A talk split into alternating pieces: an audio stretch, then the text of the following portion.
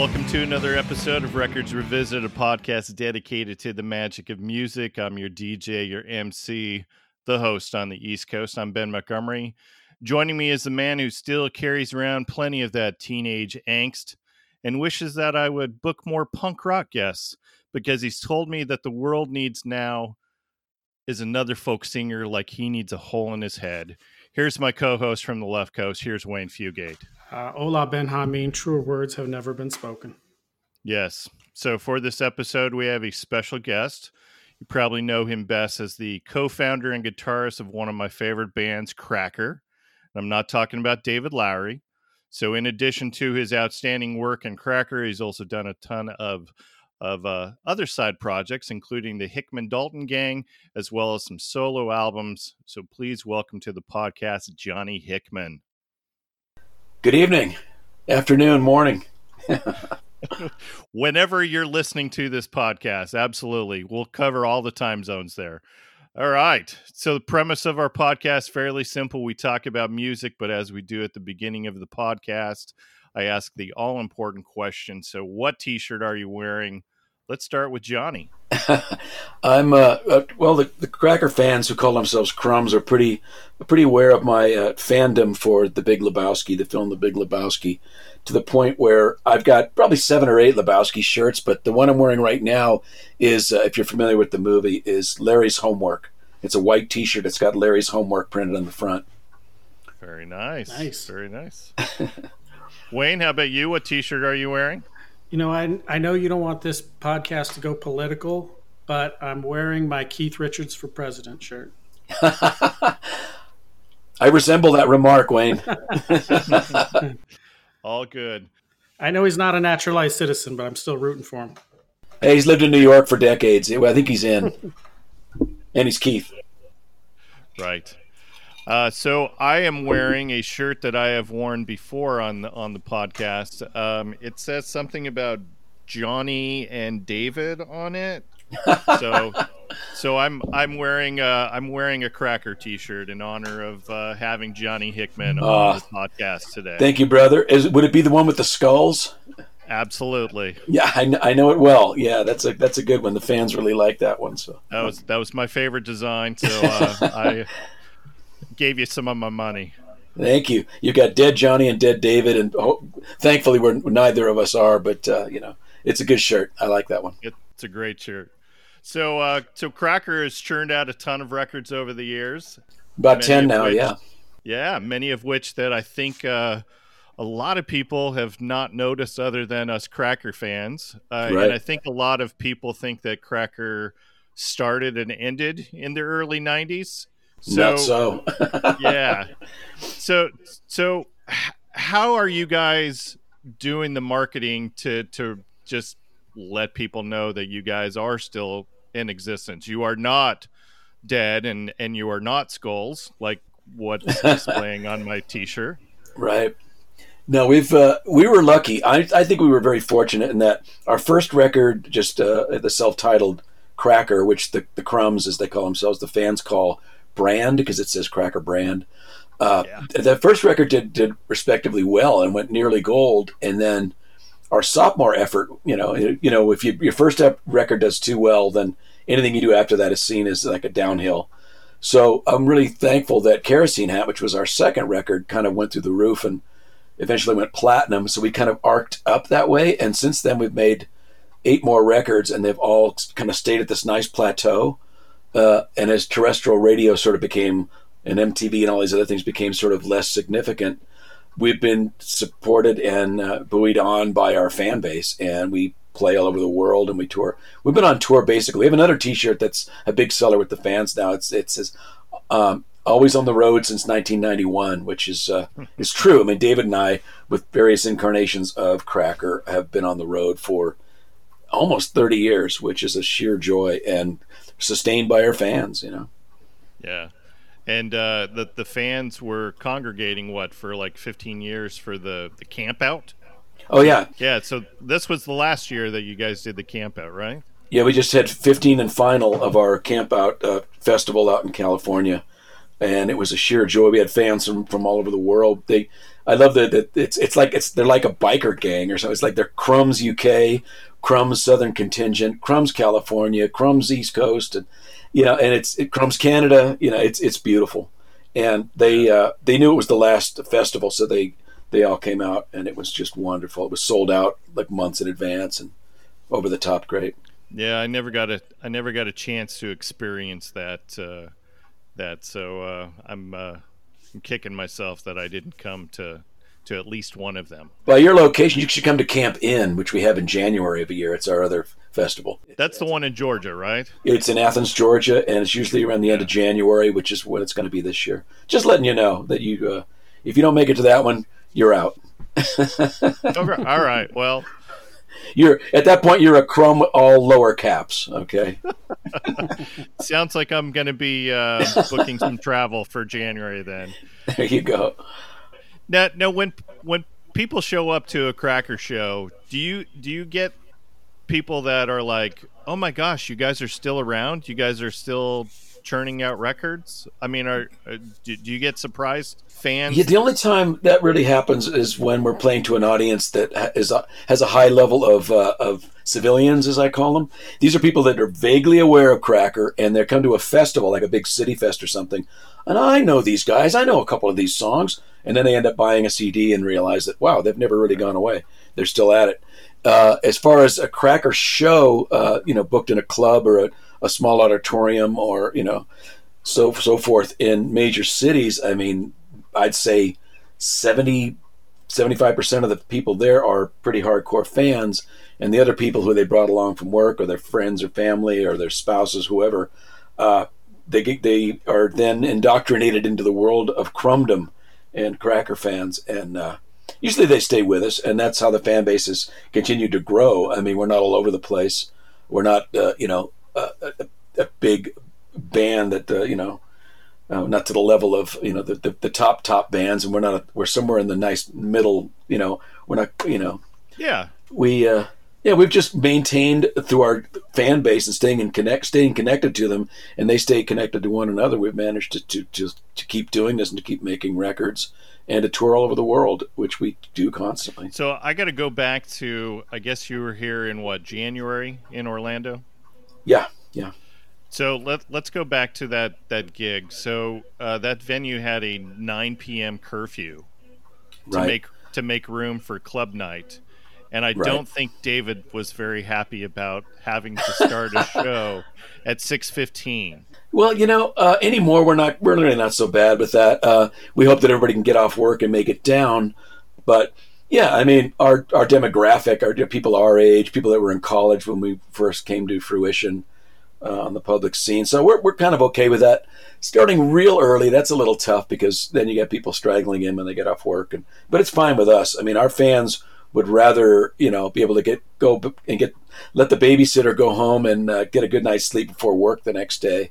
So if we're off stage by 10, 10.30, then it's, it's everybody wins, you know. Yeah. I gave him major kudos because so so for that particular gig, it was David doing Camper Van Beethoven ahead of right. Cracker, right? And and I was right in the front, so I had the I had the the the the line of sight on the set lists, uh-huh. and uh, pictures of Matchstick Man were was supposed to be like maybe the second or third song, and he and he noticed that a lot of people weren't in the venue yet. Right. So he switched it up. Sure. And played, you know, I won't say an obscure song, but but, but a, a, a less recognizable song than, than sure. Matchstick Man.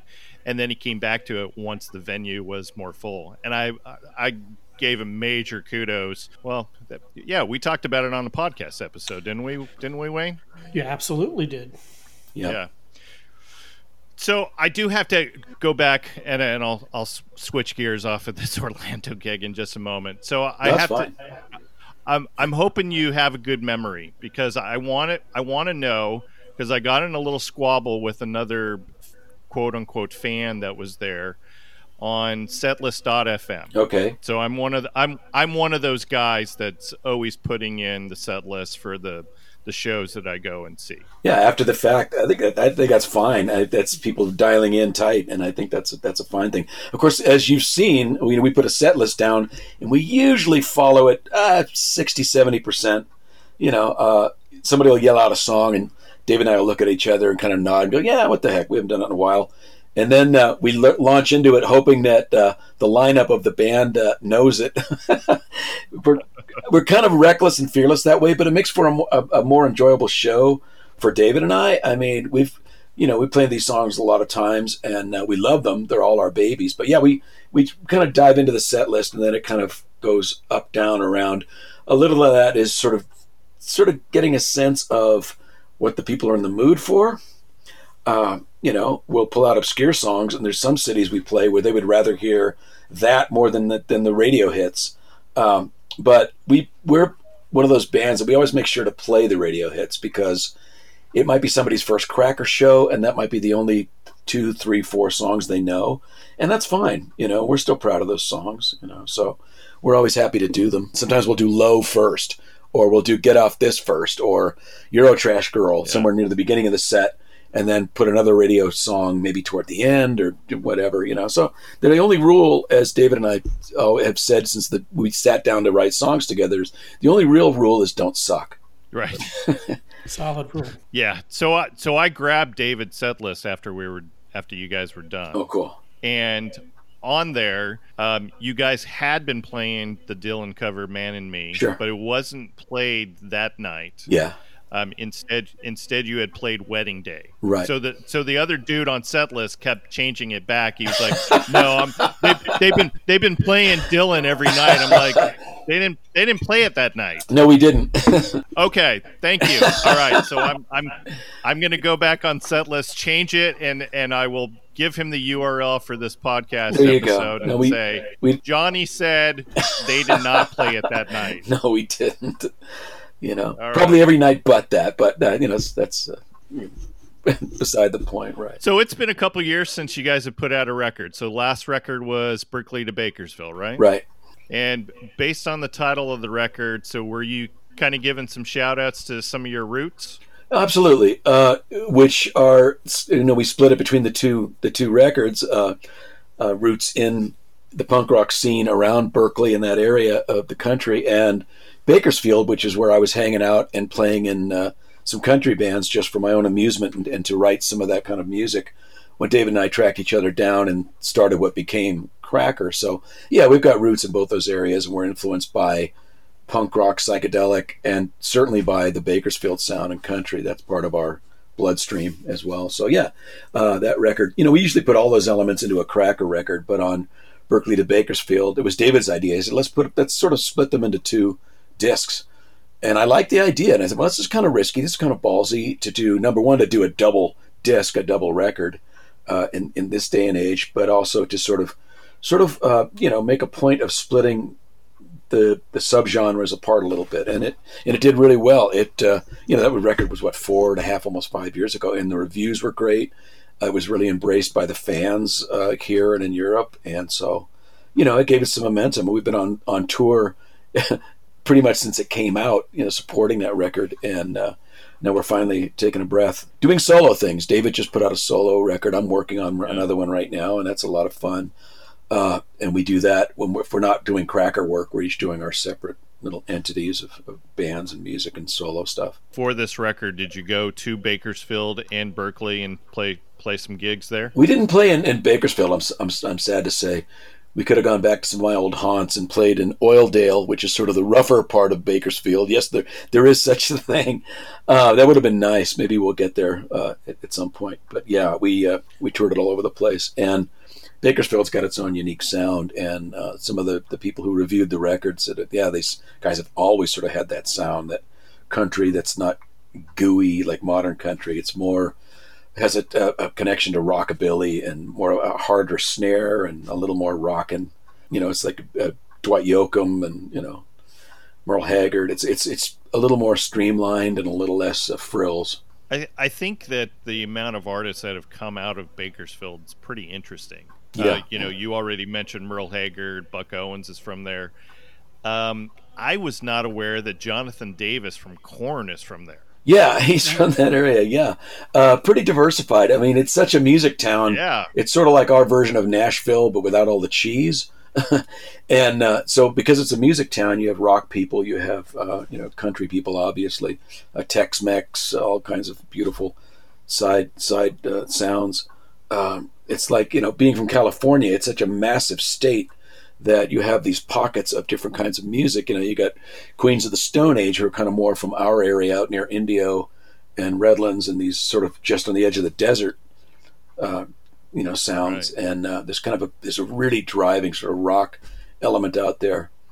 Uh, so yeah, it's it's it's the state really varies from whatever uh, county you're in. So I'm assuming that's where the that's where all the country influences are coming from for you then basically, I mean, where we grew up, which is about an hour and 20 minutes inland from east of Los Angeles, uh, there was as much country radio in, in, in, our reality as there was a Zeppelin or punk rock when it came along. Uh, it's just, yeah, it's just part of our, our blueprint, really. So I got to ask you, so how does, how do you and David decide which songs are going to make it onto a cracker record as opposed to something that maybe he's writing that ends up being on a Camper Van Beethoven record. Well, as as David puts it, yeah, the song kind of tells you at some point. You know, we both had songs partially or fully written that end up on our solo records and not on Cracker Records uh, for that same reason. It's like, ah, I think I'm going to keep this one to myself. Some of them we write specifically for our own records, our solo records. But uh, there have been songs that have been kind of bopping along and you know, I perfectly fine because David's very prolific. He writes a lot, and I, I do too, but he writes even more than I do. Uh, and songs will gravitate toward uh, Camper Van Beethoven. It's more that style uh, for a band that, that doesn't really have a specific style. I mean, neither band does really, Cracker or Camper Van Beethoven. But some songs seem to just, just to be a better fit with one of the bands or the other. And uh, as I said, we're all we've always got new ones you know up our sleeves, so it's it's not a worry. And uh, there was one song we were working on in the studio uh, right about the time Camper Van Beethoven got back together. And it was a song that David and I wrote, and it ended up on a Camper Van Beethoven record. He said, "Does that? How does he feel? How do you feel about that?" I said, "Oh, I'm honored. I'm a Camper fan." So a song called "That Gum You Like" ended up on the the new uh, Camper Van Beethoven record, which David and I wrote. Well, that that to me that's an honor. So that's very cool. Yeah, there's no no set rule, or rhyme or reason to how we do it. It's just a a song feels more like a solo song or a camper song or a cracker song, and it finds its home that way. Yeah, I was just wondering if he ever thought he's like, yeah, I don't know if Johnny's going to be cool harmonizing a line like "Bring to me the ant- anti venom, make me a sandwich." You know? oh, I certainly would have been, you know, uh, but uh, yeah, yeah. That's a reference to "Too High for the Love-In," uh, yeah. which is a camper song. If you're not familiar, so. a great camper song. Absolutely, yeah. I love I love that song. It's so fun. I was re-listening to um, your record called "Forever" today, uh-huh. and so, and I think that I uh, I completely um, you know blew out my original hypothesis of well those are those are lyrics that you know are more suited for a camper camper record because like if you listen to um, Brides of Neptune, where the character is trying to date a mermaid, and uh, you've got got a song about uh, you're being you're so beautiful that you should be guarded by monkeys. So uh, I guess there is no there is no uh, limit on which lyrics go to which song or, or no but which... you know either one of those songs would have been a, a fine camper van beethoven song the instrumentation sure. might have been a little different but uh, yeah i mean uh, and I listened to certain camper songs that could have easily fit on a cracker record. For example, uh, you know, "Darken Your Door," which when David and and, uh, and Greg were writing it, Greg called me up and he said,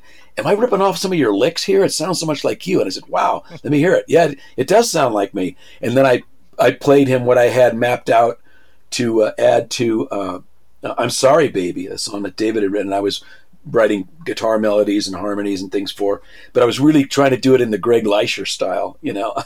so right about the same time, we each came up with uh, with melodies and music uh, as with songs we were writing with David that were sort of complementary of each other's styles. So you know that that sort of shows you how closely the two bands sort of operate and you know the way we create. So all good, no rules. The only rules are don't suck there you go. There you go.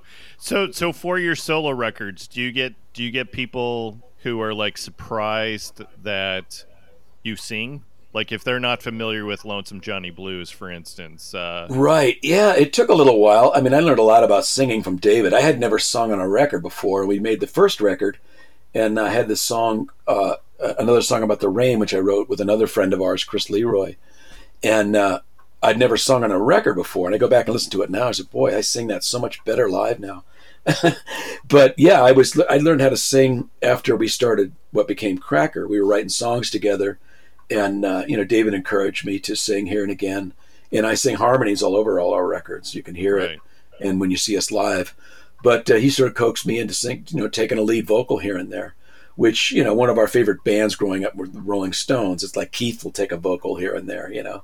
It's just part of the personality of the band, and uh, so when I started making solo records, uh, beginning with Palmhenge, which you know, it came out of the gate. You know, I just, you know, I was approached by a few small labels. You, hey, you're going to put out a solo record. Well, we know that you do a lot of co-writing in Cracker. We're interested to see what you have. And so I was talking to little labels, and then I just got to a point where I realized I, I think I can do this myself and put, just put it out myself. So I did. Uh, started my own little label and put it out myself, Camp Stove Records, and it ended up getting reviewed all over the place and some very favorable reviews. It got Voices Choice in Village Voice, and Robert Christgau, who's sort of the, the pope of all rock journalists, gave it a, a, great review, and I, you know, I was pleasantly surprised. I don't even know how he got a copy of it, but you know, I was yeah. more than happy.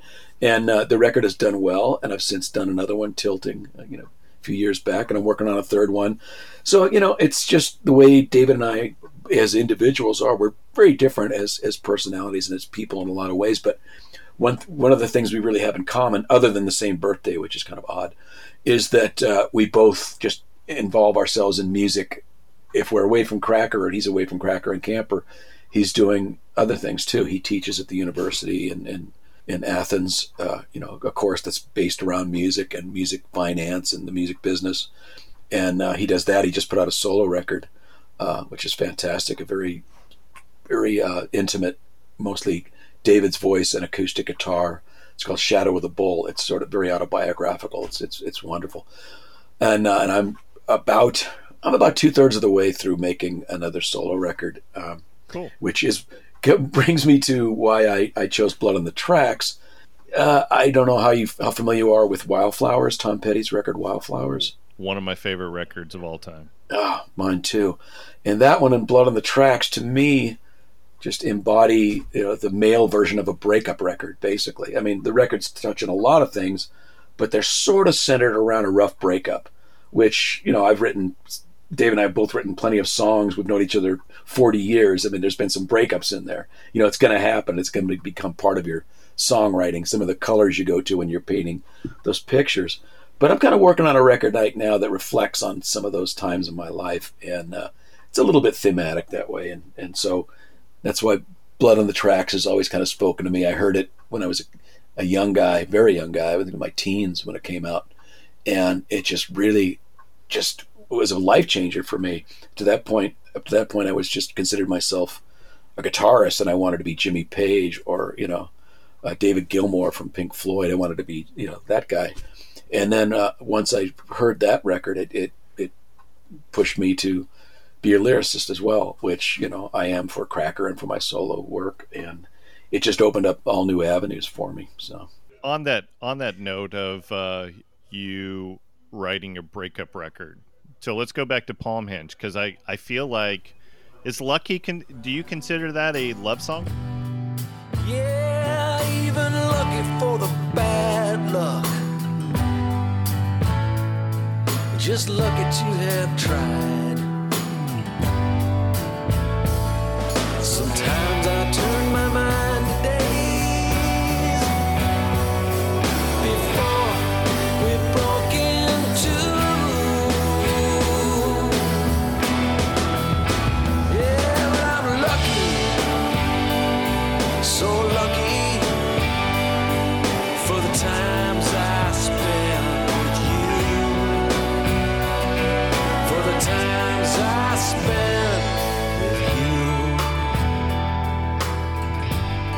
Well, that was written by my friend Chris and I, and it was sort of loosely just sort of a love song to someone who's lost, and it never specifies in the song Yeah. whether this is a mate or a friend or or or what have you. But uh, it's just a tender song, and it, it's not quite as personal as that.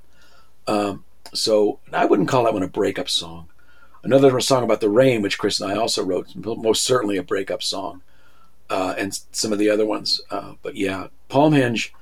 Palmhenge. If there's a theme to Palmhenge, it was sort of my farewell to California when I moved to Colorado. Ah. Uh, and then that's one of the one of the reviewers caught that, and he said it's it's sort of imagines California as a lost world, and uh, uh, you know there's a line in there that says you know uh, the surf is up but the chips are down on the dark side of my room, which is referencing the Beach Boys and sort of the dark side of the Brian Wilson sort of dark side of California. Uh, that's just under the surface, and that's kind of where that record came from. You know what I find interesting on on Palmhenge? So uh, it feels like it feels like a country record, even though not all of the songs have that country sound. But I feel Sure. like I feel like you went all storyteller, which is what most country artists do. They're they're painting a painting a picture, telling a story, Sure, and you the good ones, yeah. yeah, and you and you've got all sorts of songs about certain people. So so so Sure. let me so let me ask you about some specific songs off of that. So who who is Little Tom? Little Tom was sort of an amalgam of uh, of characters. I was reading a lot of true crime history around that time. I still do. It's just one of my. If I hadn't been a musician, I probably been, would have been a forensic uh, scientist. I, I was kind of slightly going down that path. Uh, I'm fascinated by crime history and, and the solving of crimes and this. And so I was reading a lot of that, a lot of crime history, and it's sort of an amalgam of some of the people that sort of fell through the cracks. That guy, uh, he's obviously had a tough time, and he's telling his story. But I don't get too specific. I think it's good to keep things to let a little bit of the story happen in the, the listener's mind, as opposed to being too uh, too direct with it. And yeah, that so that that guy, and he's uh, he's young. He's been through far too much, too young. Uh, you get that sense. Uh, I think. I hope. I hope that comes across. And uh, he's uh, probably an orphan. I mean, he talks about a home that the government found him and the sister that he never saw. Uh, the sort of reality for some of these people that do fall through the cracks and become wards of the state and so forth. So that was sort of the inspiration, and I just sort of built a song around it. Yeah. All right. There's some other people on this record. Harvest Harvest Queen. Who's the Harvest Queen? Oh, that one's got a that one's that song's got a pretty rich history. It's pretty crazy. Uh, when Dave and I were working on songs for what became the first Cracker record, it really wasn't even a Cracker yet. It was just two buddies hanging out and, and, and writing. One of the uh, we we just had a big list of song titles and riffs. Uh, he would call it the riff bank. What do you got in the riff bank, Johnny? And I would pull out a riff and we'd build a song around it. Or he would have a, a, story he was telling, and I would put riffs to it and sort of frame it you know, put put the riffs to his his song that he was partially done with, and that's sort of the way we've worked when we co-write. And one of the titles he had long, long time ago was Harvest Queen. It was just he, we just thought it sounded like a good title, but we never really went very far with it. At some point, I kind of wrote that riff, and then we put it to bed for years and years.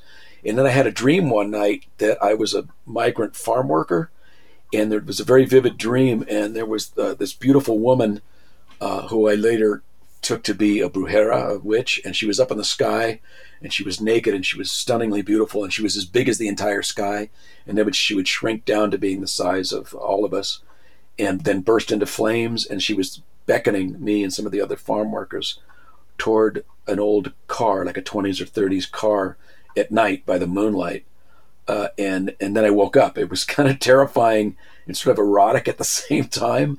So I had that riff, and I just sort of built the song around it. And Chris Leroy, our other co-songwriter, he's written some songs that ended up on Cracker Records with us. He came up with some mu- other musical parts, and I just basically wrote down what I'd seen in the dream.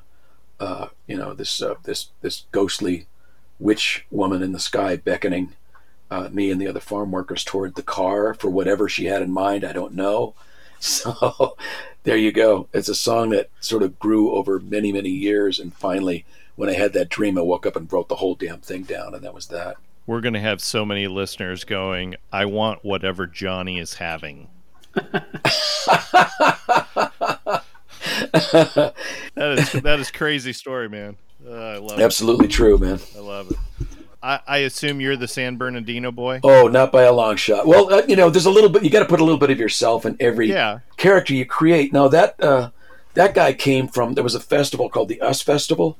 It was a massive, massive Oh, festival. yeah. I believe, I believe Oh, yeah. the, the the Apple guys were the, the financiers, and it was in San Bernardino, California, which has one of the highest Uh. crime rate. Uh, it's what it's the biggest county in America. It's parts of it are wonderful, parts of it are sort of tragic. And uh, anyway, they had the uh, the US Festival. There's massive festival, and I went for sort of new wave punk day, and I also went for metal day. And I being there on like the hard rock sort of metal day, uh, there was this poor character, and he really was by the keg, and he really was dancing on his broken leg. And his friends were trying to get him to go get some medical attention for his quite obviously broken leg. And uh, he was pretty inebriated by this point, and he just was arguing with them, telling them, "I'm not, I'm not leaving until I see Ozzy, man." so he, he became the inspiration to the song "The San Bernardino Boy" because he was just kind of a mess, and I felt sorry for him. And the last I saw the guy who was the inspiration for that song, uh, he was being uh, carried off by the cops, uh, who had hadn't got uh, gotten a little rough with him, but they were basically just trying to get him to go to an emergency room, I think. But I, I, in a darkly humorous way, he summed up what it meant to be from North Side, sort of the bad side of San Bernardino. And uh, that song just popped up, you know, like what if he showed up at your house? You know, I, I imagined him in all these scenarios. So who was at that new wave day? Oh God, the Pretenders! I think it was the very last show of the Clash. Uh, they were just all Oh, manner of, of great, great Okay. bands. Yeah, it was toward the very, very end of the Clash, which was sad because I, I was a big, big fan of the Clash. To me, they sort of, you know, embodied this these bands that have a couple of different singers and a couple of different songwriters, and it makes them better. Uh, the Beatles, Rolling Stones, the Clash, uh, shit, Fleetwood Mac. I mean, you know, these bands that it's not just this one guy; it's a couple of guys, and they all contribute. And uh, I, I always loved that about the Clash that you got the Strummer songs and you got the Mick Jones songs and they were different, but they all sounded like the Clash, and it was just. Uh, I was sad to see them break up, and I'm glad to see. It wasn't the last show; it was one of the two last shows before they finally called it quits. And they were the headliners too, so that was pretty incredible. Now, U2 was on a different day than the Clash, right? Yeah, I think U2 were kind of on the what people were calling sort of the new wave rock, sort of new music day. And then there was like a big heavy metal, sort of Judas Priest and Ozzy and all these people. And I kind of felt out of my element. I mean, I had really short blue hair and a Misfits shirt on. but, you know, I thought, no, I, I want to see these guys too. That, that that should be fun. And that's where I saw the the uh, the poor San Bernardino boy character. There you go. All right, Wayne, I'm monopolizing the interview questions as per usual. Uh, you got, What you got, Wayne? got anything? Uh, no, uh, The Great Decline was definitely my favorite song off of that. Uh, Oh, thank I didn't get a chance to listen to a lot of it because you had me immersed in Bob Dylan. okay, the Great Decline. Uh, just real quickly, I uh, I had that big riff, and I it's one of one of many riffs in the riff bank. I was sort of knocking it around cracker, but it never turned into anything. And I said, no, I, I like that riff, so I took it home, and I was this was written several years, quite a few years ago. And some of the fans say, "Oh, you you you were prolific with that one. You were you were you were you were you kind of saw what was coming down the pike with all the outsourcing and this, that, and the other thing. I was reading a lot of books on on uh, the, the U.S. economy at the time and where things were going. And uh, yeah, I mean, the line in there, so much for your res. The job you had your eye on has now sail- has just sailed across the sea. So much for your resume, so much for your degree. That's where things were just starting to go when I wrote that song. And since then, I mean, the whole tech sector has moved over across the ocean. I mean, it's it's it's kind of dismal. I mean, you know, I have a lot of friends in the in the in the tech world that you know their jobs were outsourced, and so they were left, you know, with mortgages they couldn't pay and so forth. So, yeah, it's it's a it's dark little dark subject in that song, but uh, it's got an it's got a joyful beat and a riff.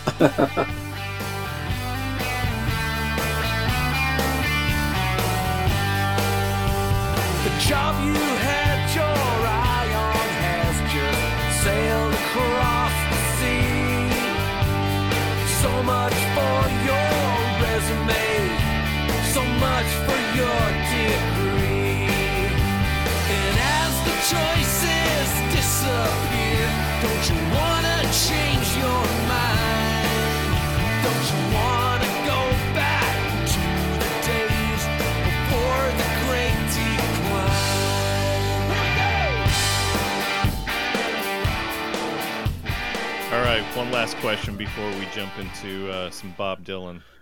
So, Okay. We've been asking all of our guests this. Toto's Africa, good or bad song?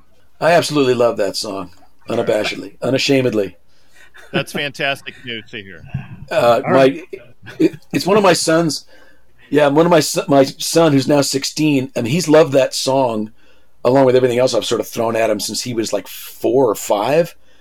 He could sing that song right on key, and he was just grooving to it. And he's a little tiny guy, and he still likes the song. So I said that's a sign of a well written, well recorded song. That's a that's a great song. I'm not really sure what he's going on about. I mean, did he go there? Does he did he dream about it? I don't know, but it's it's a beautiful song. I I, I uh, I'm on the I'm on the thumbs up side for that one. All right, Yeah. I'm back on the W column. I was a li- I was getting a little streak, work. got a little streak going. Yeah, you had a little streak going, Wayne, but uh, I'm back on the W column. So, anyways, I'm in it for the long haul. So we're eventually we're going to put out an episode just talking about why we're asking all of our guests about Toto's Africa. It's a long story, and uh, Okay. yeah. Anyways, all right. So tell us what record you chose to revisit. I chose. Uh, you know, people people will say this often. This is a record that changed my life, but uh, uh, literally, uh, the the record uh, "Blood on the Tracks" Bob Dylan uh, did change my life. I was a teenager, just starting college, and at that point, I was into hard rock and uh, punk rock hadn't happened yet, but I was into I don't know Deep Purple and you know a lot of rock and Zeppelin and these sort of things, and I was aware of Bob Dylan. I'd heard him as a kid and I heard him on the radio, but an art professor in an art class I was in put him on one day. We were all painting, and it just completely turned me on my head. It's and you know as to the power of the lyrical side of things. Uh, and there's no one better than Bob in my book. I mean, Neil Young comes pretty close, some other incredible songwriters, but that record is just the epitome of, of heartbreak and of, of breakup and so many emotions. And the, the, the characters are so vivid that you could imagine them sitting down and speaking to you. Uh, he's that good at creating these, these characters that populate his songs. And it just floored me. I think I was 17 or 18 and that I'd never heard anything like this in my life. And song after song just reached out and just grabbed me and said, "Well, this is this is how you write. This is what this is what it is. I mean, it, it's it's you create characters and you you you create stories and you uh, give them dimension and you give them uh, characteristics and uh, you know. So it, it it got me and it's been one of my best friends through marriages, divorces, kids, deaths, births, f- friendships. Uh, you know, moving all over the all over the country uh, that record has been a mainstay in my life, and it still is. You know, I pulled it out uh, about six months ago. I hadn't listened to it in a couple years, and it was just it was as, as if it was a brand new, fresh record to me again, and uh, still feel that way. Yeah, I was asking you all those character type of questions about your your songs because I felt like, oh, that's where Johnny is getting some influence from from Dylan because there's quite a few characters that we're going to talk about on on these uh, on these songs. Sure, sure, absolutely.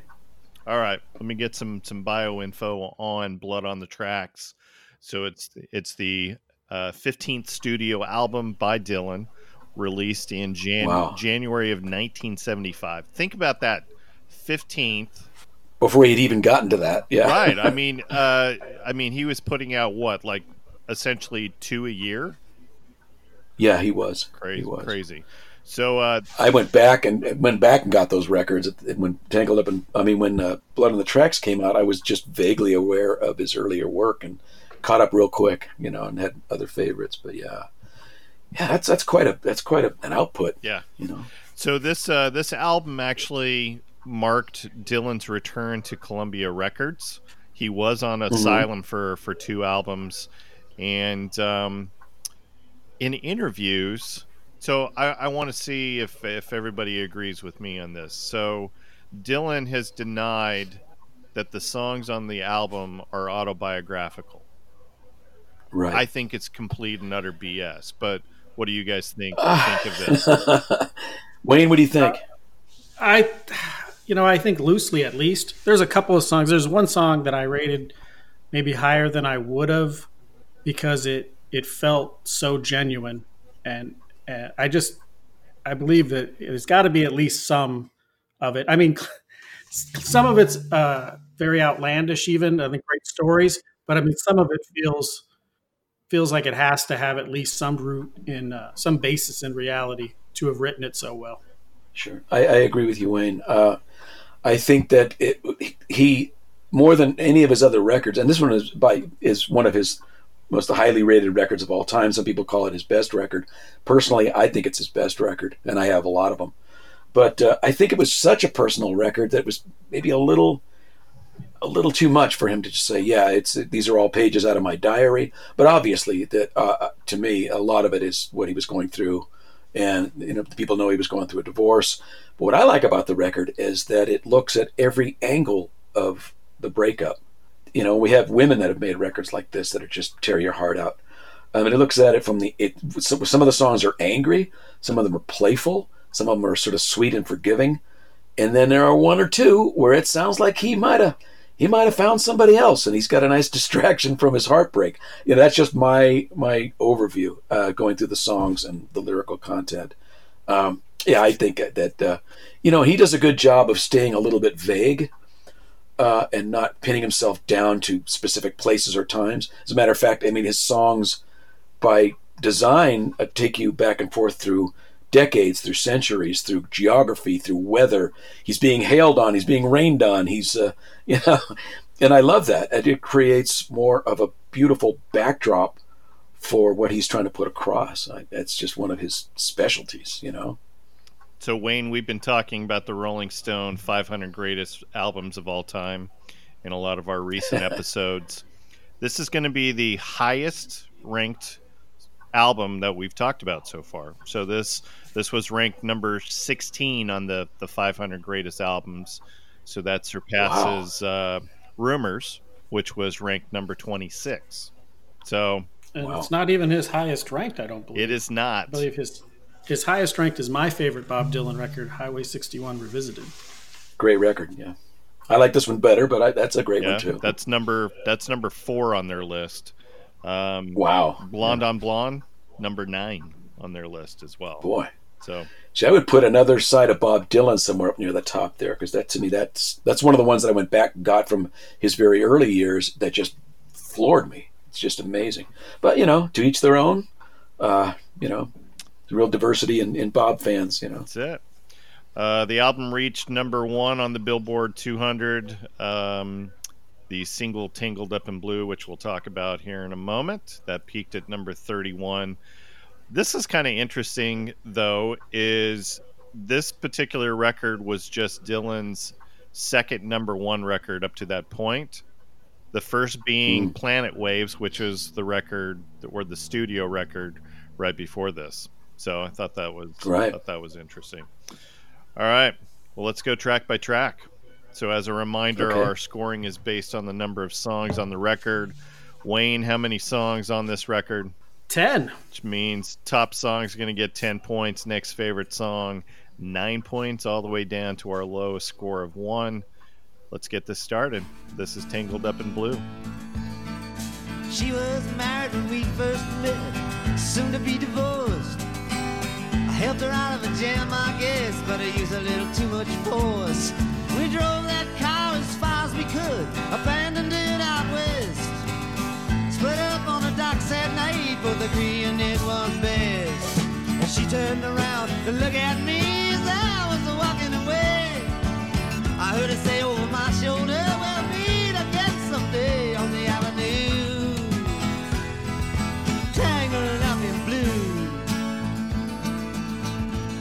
So I think I'll talk a little bit about the production of each of the songs as well, because one of the stories that I read on the making of this was he started the recording process in New York in September of 74 and then decided to re-record a lot of the material in Minneapolis where of course he's from. So final record contains essentially five tracks from New York and five from Minneapolis. So Um, I'll, I'll talk about each one of those as we go through it. So, Tangled Up in Blue, this was one that came from the Minneapolis recordings. Like I said, it reached 31. Um, and Rolling Stone, in their 500 greatest songs of all time countdown, ranked this at number 68. Um, Wow. Yeah. So, uh, who wants to get us started on uh, on Tangled Up in Blue? Uh, I'll let one of you guys take it because I'm so biased on this particular song. I'm just I will I will readily admit that it's not only one of my, it's not only probably my one or two favorite songs from the record. It's one of my two favorite songs. Period. So uh, I just love the rich. Uh, uh, the characters in it, and that I like I said before, he, he jumps around in geography. Uh, you know, he's he's in New Orleans, he's he's out, out west, he's all over the place, and it sort of jumps around between and you you're pretty sure that he's talking about the same woman. But he puts her at the beginning of, of them knowing each other and at the end and sort of leaves it wide open. It's just it's it's like a riddle that never gets solved. And if it were solved it wouldn't be as good a song. I'll just let you guys take it from Yeah, there. one one thing that I did read is Dylan had told someone that um, he had written "Tangled Up in Blue" after spending a weekend listening to Joni Mitchell's record "Blue," which Ooh. Wayne we're gonna t- we're gonna talk about in a couple weeks. And know because one of the one of the things I thought of when I heard that is I wonder if there's any connection to any of the uh, any of the characters in this because I I, look, I looked at it just slightly different than Johnny's. Like this is one man's almost felt like one man's relationships through his life. You know that first one, you're young, you're never it's never going to work. You know, and then of course I love the second verse with this whole Bonnie and Clyde. Um, I still can't get my head around Bob Dylan putting a little too much force on anybody. That doesn't that, that seems a little bit funny. But I mean, there's just driving till they get to you know till they run out of land, hit the hit the Pacific Ocean, and then splitting up, going separate ways. split It's- up on the docks yeah yeah, it's just it's a great story. Uh, it's this is one of his best songs, uh, as well as one of his best known songs. And it's it's uh, it really is a highlight to everything that he does in this one. I agree. I agree. Yeah, when, when he says uh, when he says um, what is it? What is the line you're referring to? Uh, but I use a little too much force. Yeah, it's it's, she- it's she almost that soon to be divorced. she was married. Yeah, she was married, and he used a little too much force. Like maybe he was trying to be too influential. Hey, leave him, come with me. I sort of got that was my takeaway from it, and he regretted that he was a little too forthcoming with that those feelings, and then maybe he lost her for that reason. I don't know. I like not knowing. Yeah, and of course the weirdest line I think is uh, uh, something about oh, she, when she reached down to tie my shoes, which I didn't know if that was a sexual innuendo. Oh, I love that. just- yeah, it's, it's definitely sensual because she was work. She's working at a topless place. anybody who ties your shoes. That just I I love that line. That was hilarious. It's a, there's an intimacy to it that's not necessarily sexual, but it is. You know what I mean? I mean, she's working at a topless place. He stops in for a beer, and you know he's looking at her face. She ties his shoes, somebody's shoes. You gotta get and down then from knees. there, and then from there, almost in the same scene, uh, she reads him a book of poetry, 19th century poetry. Like that's romantic. It's most certainly romantic. Well, and the- that one was even weirder because the beginning of that verse is you light a pipe off of the burner on the stove, which conjures up all kinds of bizarre images, you know, Sure. drug related. And then and then to have that in that same verse, that the talk, you know, the, he handed a, a 13th century Italian poetry that that that Right. spoke to him so deeply, it felt like he wrote it. Yeah, it was written in my soul. it's huge. Yeah, the song. Part of the beauty of it is it jumps all over the place. I mean, are these the same women? Are these the same feelings he has toward different women? You never really find out, and I love that. He's a master at that mystique.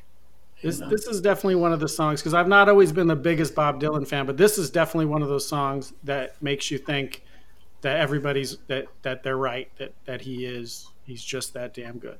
Yeah, I agree. Yeah, to your poetry conversation. So, did anybody see the Netflix documentary about the Rolling Thunder Revue that came out right around Yes. this time pe- period?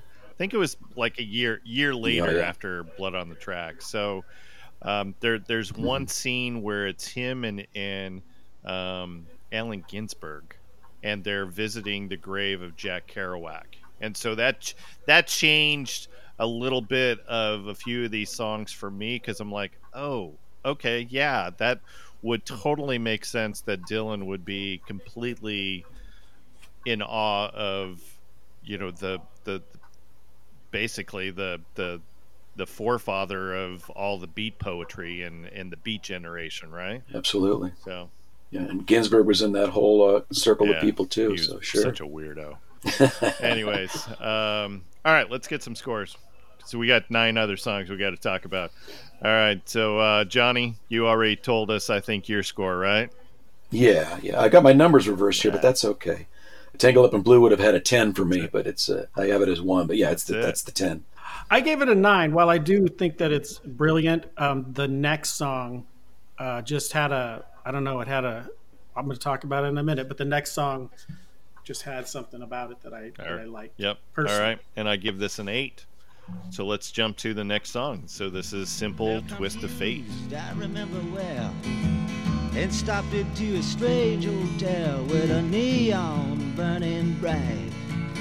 He felt the heat of the night hit him like a freight simple twist of fate. A saxophone someplace far off played as she was walking on by the arcade. As the light burst through a beat up shade where he was waking up, she dropped a coin into the cup above a blind man at the gates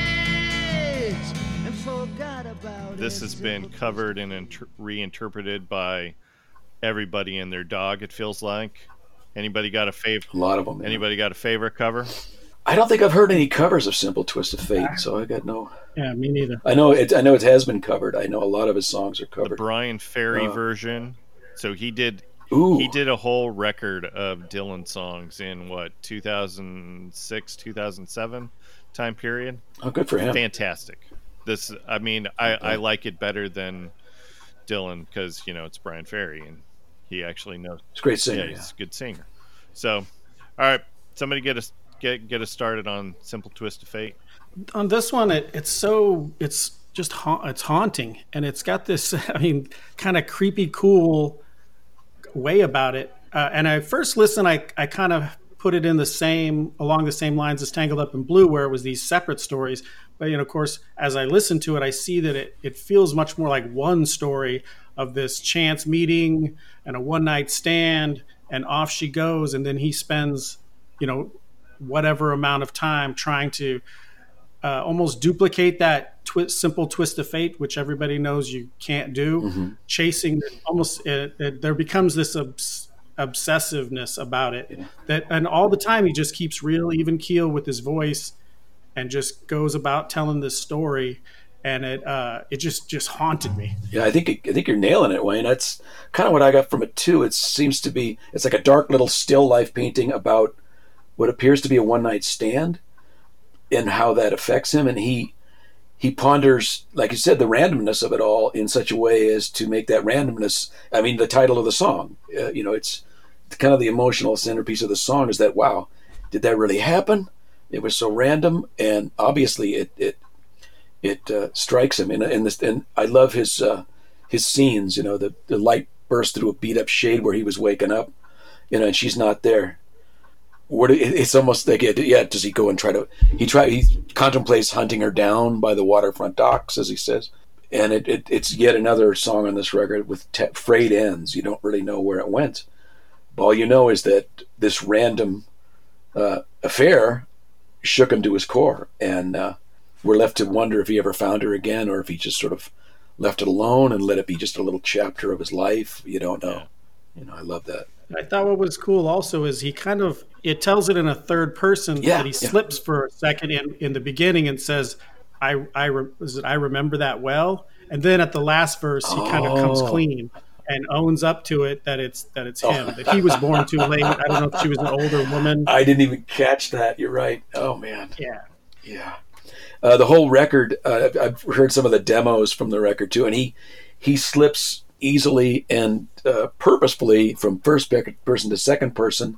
He switches the, the, the, the, male and female to different experiences all the way through the making of this record, which was made pretty quickly. But yeah, I like that. I like that he, uh, you know, it's like part of his distancing from it, saying it's not that personal, people.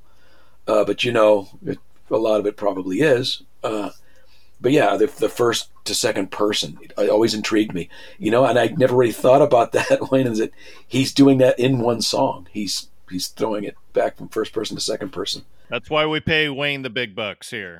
that's that's good. That's a that's a good insight. I never really yeah. thought of it that way. So this was one of the New York City songs.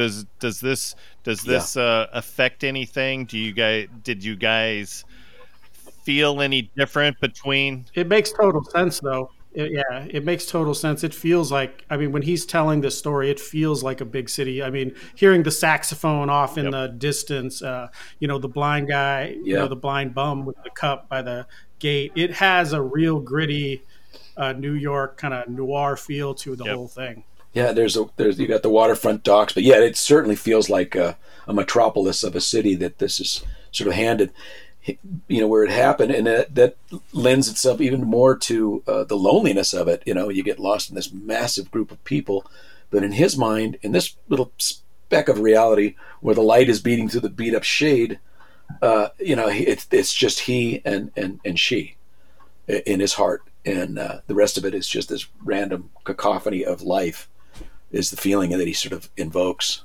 uh, yeah it's it's a haunting yep. song it's a good way to put yep. it all right, let's get some scores. So, Johnny. I've got that one right about five. It's hard for me because I love every song on this record. I love the record as a whole. But I'm going to put it somewhere in the center for the ones that really floored me. Yeah. Yeah. Originally, you, originally you gave me a you gave me a six on this. So we're going Did with I? five. Okay. Yeah. Yeah. Okay, we'll go with six. All right, Wayne. This was my favorite song. I gave it wow, a ten. Nice. And I gave this a nine. It's my second favorite. All right.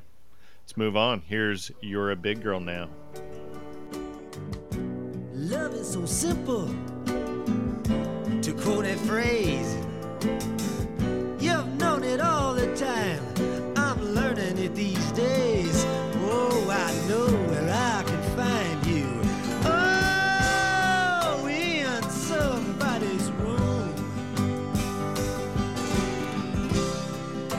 price I have to pay. big girl all the way. Is it just me, or the, the, does it feel as though there's a ton of cliched lines in this song? Yeah, uh, this one dropped really low for me because it. I mean, I think coming off of the two songs that just that you know you just listened to, and then this is a huge drop off lyrically. And I think that we would probably give most songwriters a pass for some of the lyrics because it's not like they don't have a good uh, feel to them. It's just that you know we just came off of two really really solid songs, and we already know that Dylan is the master of the playing on words. So I I think maybe maybe my score is a little harsher than it should be because okay. I mean yeah I mean if this is most songwriters people would be going, "That's a really great song," but compared to all the other songs that are lyrically super strong, I think you know maybe that gets a a little bit of a a, a, a notch notch knocked down because of that. I'm with you on that one. I uh, I'm putting it at about a three for the reasons you guys are mentioning, but it also contains one of my one of the most uh, smack you in the face lines of the whole record, which is the the line uh, with a pain that stops and starts like a corkscrew to my heart. Oh uh, man, absolutely, that stands out every time. Oh, it. it's toward the end of the song yeah. too, so it makes no bones about it. Yeah. Oh, this is just killing me, and I love that that confession. You know. Yeah, that's one of my notes. Is because, like I said, I didn't think this was lyrically as strong as nearly as strong as the other two, but how visceral is that line? A corkscrew oh, to the heart. Yeah, yeah. Uh, nobody could get away with that song, that line, but Dylan, and, and to do it in such a way that, oh man, you're you're killing me as the listener here. This yeah. is incredible. You know, production wise, this is one of the Minneapolis songs. Oh, I didn't see. I don't know all the yeah. all those details. Yeah. Um, all right, that's pretty much what, all I have as far as my notes. Wayne, any any long diatribes on this one, or are you saving those up? no, I, I I think I thought that it was for a record that is so it has like very simple arrangements. There's a lot of uh, acoustic guitar, um, bass, you know, maybe two acoustic guitars. Uh, he does go off on the organ on a couple, but this one felt uh, almost too busy. There's drums. There's a it's like a 12 string or something that's being played that kind of has this harp sound yeah. to it, um, coupled with the with the with the uh, the lyrics. And I can say, there's something vocally. He sounds he kind of he. I don't know if I know he it's almost as if he just actually sang those last two songs and he's kind of out of emotion for the moment and they, they it kind of came across a little uninspired but i agree uh, a little bit yeah sure so. it's also got another uh, line in the song well there's plenty of these sorts of lines in the record where he uh, i know uh, i know where i can find you in somebody's room it's just like oh i know she's out there with another guy you know it's, that's, it's another moment of sheer pain for the protagonist, and that's also good. But I do think that uh, compared to the other songs, it's a little maybe that maybe that's kind of around the point where he decided to go back to Minnesota and you know have his he and his brother put together a real simple little lineup, and some of those songs really uh, rose to the top because of that. And this is one, yeah, it sounds more like like you know might have been studio guys, and he's not he, he's just sort of singing it, but he's not. It's not as raw. His delivery is not as raw on this one as some yeah. of the other ones. I agree with you, Wayne. All right, let's get some scores. So Wayne, uh, two, and then Johnny. What did you say? I think I have you down for a four on this one. I got a four on this one. Yeah. yeah. And then I'm matching your four on on this. And this was one that okay. that I I moved around a lot. Uh, this was as low as a two for me at one point. This was as high as a six okay. for me at one point. So, yeah, I just split the difference. All right, um, Idiot Wind. Next song.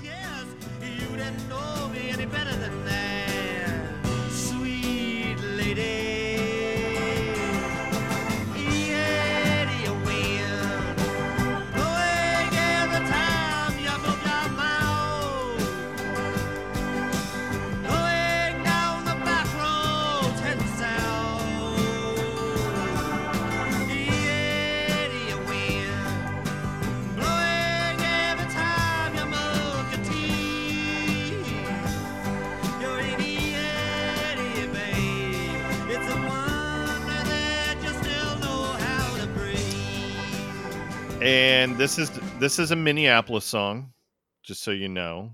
Um, here's a little tidbit that only I would care about. So some of the lyrics of the song are mentioned in the song by Hootie and the Blowfish. Only want to be with you, which which led to an out of court settlement with Dylan receiving some money from Hootie. So there you go. As well he should have. I mean, they're his lines, and it was it, it was a big, pretty big hit for Hootie. So yeah, yeah. those are my those are my lyrics, man. You know, I don't I don't blame him at all. This one, uh, there are some like a lot of the songs on this record. There are things I really really like about this song. One of the things I really like about it is you know if you've gone through a, heavy breakup, which at this point in our lives we probably all have, yeah. there is at least there's you know he represents all these emotions, and this is probably the angriest song directed at the woman. You're an idiot, babe. It's a wonder you still know how to breathe. That's pretty. That's quite a that's quite a sword he's brandishing there, uh, and I like that. But I think the song is not as strong as some of the other ones. Maybe almost sometimes because he gets it is so angry, you know. But of course, he, he includes himself in that anger. Anger. He puts himself in the in the sights of the rifle too. We are idiots, babe. It's a wonder we can still we still we can still feed ourselves and so on and so forth since I have the benefit of seeing your guys' scores ahead of time, I'm really surprised, Wayne, that this was a lower score for you because I thought that.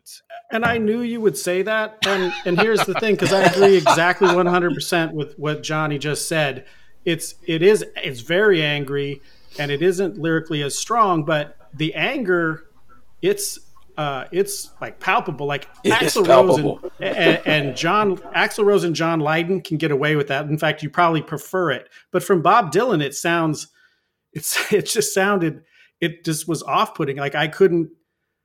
it's too long. Like you, he's really mad, and it and what's weird about it is it starts out with those first two lines about you know you're put you're talking shit about me around town, and then it goes into there's a reason that Hootie uh, and the Blue, Blowfish stole that line. Those those lines about the man, you know, in gray that this guy he ends up with the money at the end. That's right. those are great. Yeah. And then it goes in. Then it's just you're a stupid head, and I hate you, and right. it just goes. It just got too. And then like one thing I did love because the organ, the organ in this is hit and miss for me. Except on this, he plays it like like I can just see a him sitting at this organ, yeah. just pounding it like a madman. Furious. Like he's, like he's going, yeah, why all these things are going through his head. Yeah, he, yeah, he, I think you could hear it in the instrumentation on the song, and it's the point of rage and meanness, and uh, he really holds nothing back uh, in this one, which is one of its strong points, but I maybe almost its weak point too. Sometimes, you know. Yeah. Was I think if he hadn't turned turned the anger on himself and blamed them both for the demise of the relationship he might have been a little more, you know, I would have really, he might have lost me. Like, wow, I get it, you're angry. Ease up, man, you know. Right. but yeah, yeah, it's it's it's the angry one of the bunch, definitely. Was nearly eight minutes necessary? And that that's my other point too. Yeah, okay. it's a long day, and I, you know, it's it's Dylan. I give him I give him a pass on long songs. I've got a few myself. Dave and I both do, but uh, eight minutes. Yeah, I think it could have could have done well with a little trimming. Maybe put it down to five verses or four instead of eight. The how many he has on there? It's just a little yeah. bit. All right, let's get some scores on this. So Wayne, uh, I think you've already told us your score. Yes, this this was my my least. Yeah, favorite. and I give this a two. And Johnny, how about you? It's a it's my three. All right. So last song on side A, you're gonna make me lonesome when you go. Mine have been like Verlaine's and Rimbaud, but there's no way I can compare all them scenes to this affair. You're gonna make me lonesome when you go. You're gonna make me wonder what I'm doing, staying far behind without you. You're gonna make me wonder what I'm saying. You're gonna make me give myself a good talking to. I look for you in old Honolulu, San Francisco, or Ashtabula. You're gonna have to leave me now, I know. But I see you in the sky above in the tall grass and the ones I love. All right, somebody tell me about You're Gonna Make Me Lonesome When You Go. Okay. Um, you want to start, Wayne? Sure. Um, I, I, I noticed the bass work kind of stood out right away. Um, I know this is one of the ones that kind of grouped in. I kind of had a top half, and then two songs that sunk right to the to the lower part, and then there was this these these probably four or five songs right in the middle that I I, I liked them all, and it was actually really tough to kind of put one over uh-huh. the other. Um, but in the end, this one this one I have some. I don't know that the he goes he goes harmonica crazy on this record, and I don't know that it always works. His I will say this: his harmonica solo in this one seemed to be seemed to be just right. It was perfect for this song. Um, but the the he's a he. This is one of those songs like you're talking about the breakup because in this he's the first part of the verses are all real hopeful and how much he loves her and how great this is and then he always ends them with i'm gonna you're gonna make me lonesome when you're gone. Yeah. Uh, i'm gonna I, I don't know if it's i'm gonna mess this up or you're a flight risk or what exactly it is but he knows that as much as wonderful as this is that it's gonna end. Uh, and that in and of itself was was the cool part of it. And i love the line about you're gonna make me give myself a good talking to. Oh so good. Yeah. I love that.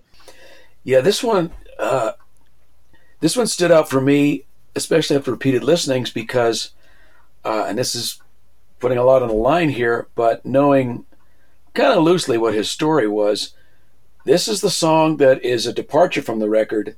You know, it's about heartbreak and heartache. It's about another girl. It's about a different woman. And the, the first thing that keyed me to that was the lightness of it, the sweetness of it, and that he mentions uh, Queen Anne lace and crimson hair around your face where his soon to be ex or ex is a very dark haired woman. so, you know, I probably know a little too much about that story, but to me, this was a song. Wow, he's kind of fallen for another girl in the middle of his big breakup, and I think he's singing to her. So that made it. it I don't know that for sure, uh, but it feels that way to me, and uh, I, it, and hence it's sort of a light, lighter moment in the record, even though he is talking about. And it's got the great lines like you know, uh, give myself a good talking to, and musically, good points. When I love that it starts off with this great little up tempo harmonica solo part and this is that great bass player, I can't recall his name right now, from Minneapolis, where it's really just comes down to Bob on the acoustic and this guy's tremendous bass playing, where he's playing all these cool counter melodies with what Bob's doing, and it's really good. Yeah, this is uh, this is one of the New York production. Oh, is yeah. it? Okay. Yeah. Um, what I found kind of interesting was Dylan hasn't performed this song since 1976. Wow and but it's been covered by a lot of different people. I mean, Shawn Colvin has a really great cover of this. Oh, that sounds like a good combo. Oh, it's yeah. it's yeah, it's really good. Um, so I'm I'm really surprised that this song hasn't been played in forever. So that's that's why I'm going back to my comment of, oh, it's not autobiographical. Yeah, that's that's that's BS to me. But yeah, all right. Well, let's get some scores on this. So I'm giving this my six. Wayne? Five. And then John? Five for me too, Wayne. It's a five for me too. I, I like it, but yeah, it's not one of the hit home runs for me on this one. Yep. All right. Let's flip the record over. This is Meet Me in the Morning.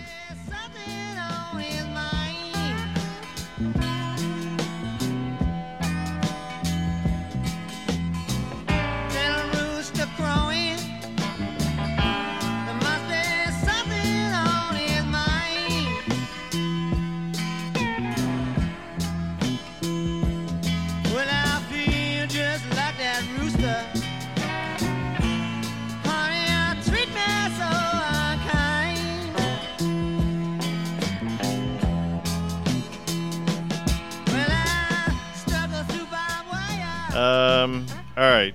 Somebody help me because I swear I've heard this guitar riff on a different song. Probably a hundred blues songs. right. This is pretty standard blues. Yeah. Yeah. All right. Um, too many repetitions in this song for me to rank it any higher, and the lyrics are pretty sparse. Right. I mean, he, yeah. uh, you know, he, I think he he uh, essentially repeats each one of them at least once. It feels like. I feel like the first line in every verse is repeated.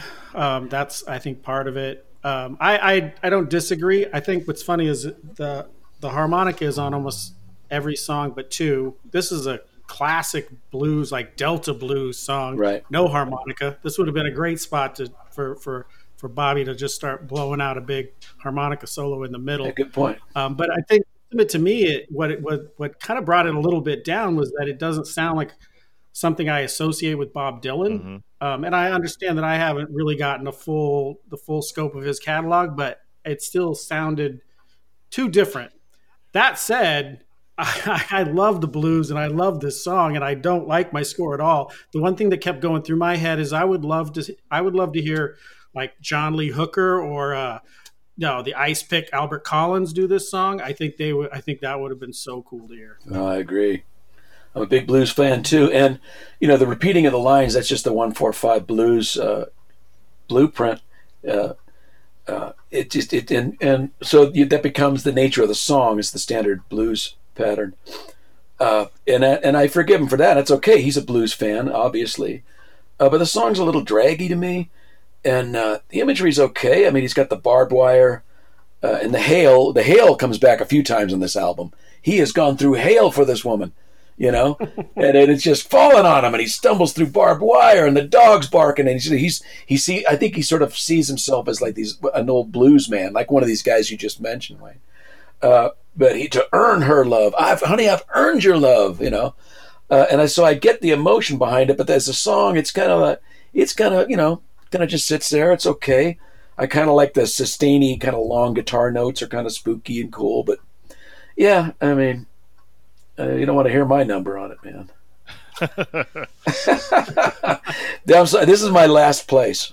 Yeah. I still listen to it. I still like the song, you know. But uh, yeah, it's a one for me. Yeah, I'm I'm matching your one on that. Um, Okay, I don't feel so bad. no, Okay. don't don't feel bad. And, and then Wayne, what what do you got? I, I gave it a three. Like I Okay. say, for all the reasons, I, I still, I absolutely do love this song, and I, I can say I think uh, he wrote a great blues song, and I just don't know if it fit him as well as it would have fit Yeah. uh, somebody else. I'd like your Buddy Guy do it. Oh yeah, absolutely. Yeah. Meet me in the morning. You know, it would have been cool. Uh, one one fact from uh, Wikipedia. Apparently, the intersection of 56 and Wabasha doesn't exist. Oh, interesting. Whatever. I don't- for for whatever that's worth. I don't know that you can prove that, but I I read it on the internet. think if Wabasha Avenue is long enough, you're going to run across 56th Street. That's I something. read it on the internet. Therefore, it's true, Wayne.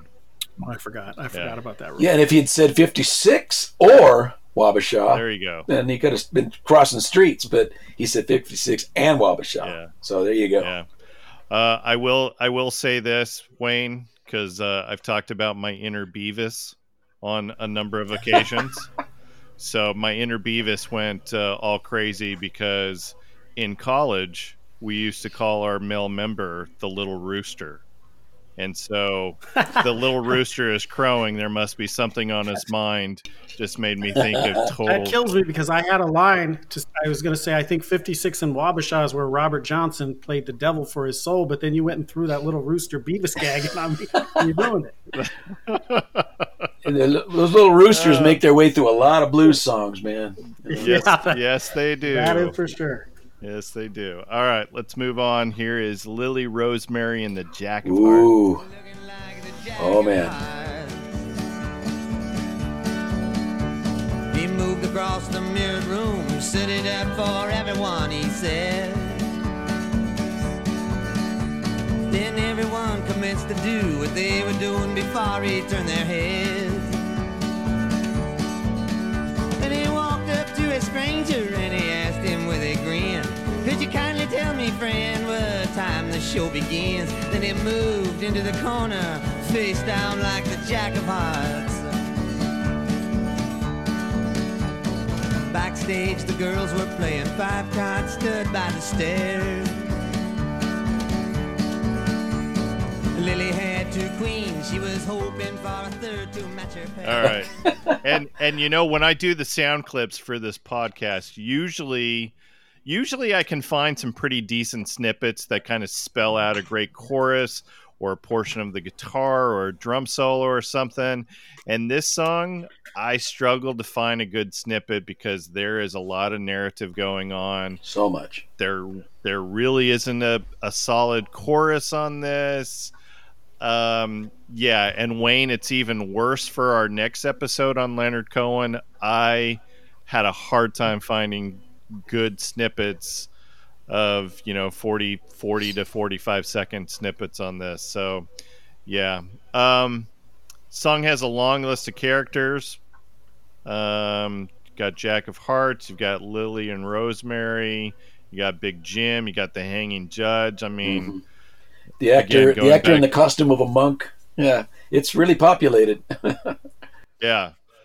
Um, so this is almost nine minutes. This is a Minneapolis song. Does it feel like it doesn't have a New York feel to me, right? No, and you know it's funny because the one thing I, I, because this is a song I definitely don't like my score because the narrative is so it's this whole intricate. I mean, this big beautiful story that he's telling with all these moving parts and all this interesting stuff that's happening, and it's it's got he's got more colorful characters than a Guy Ritchie movie, Yeah, and yeah. then and he's got this organ. You know, the one thing that I didn't that kind of brought it down for me was that square dance hoedown beat but I think it's perfect. I don't think you could have done it anywhere else. But he's playing an organ with it, and it almost feels like you know what, an accordion would have been like more would have fit the period more, and it would have made more sense. You can't tell me he could not have found a good accordion player in Minneapolis. There's no way that's true.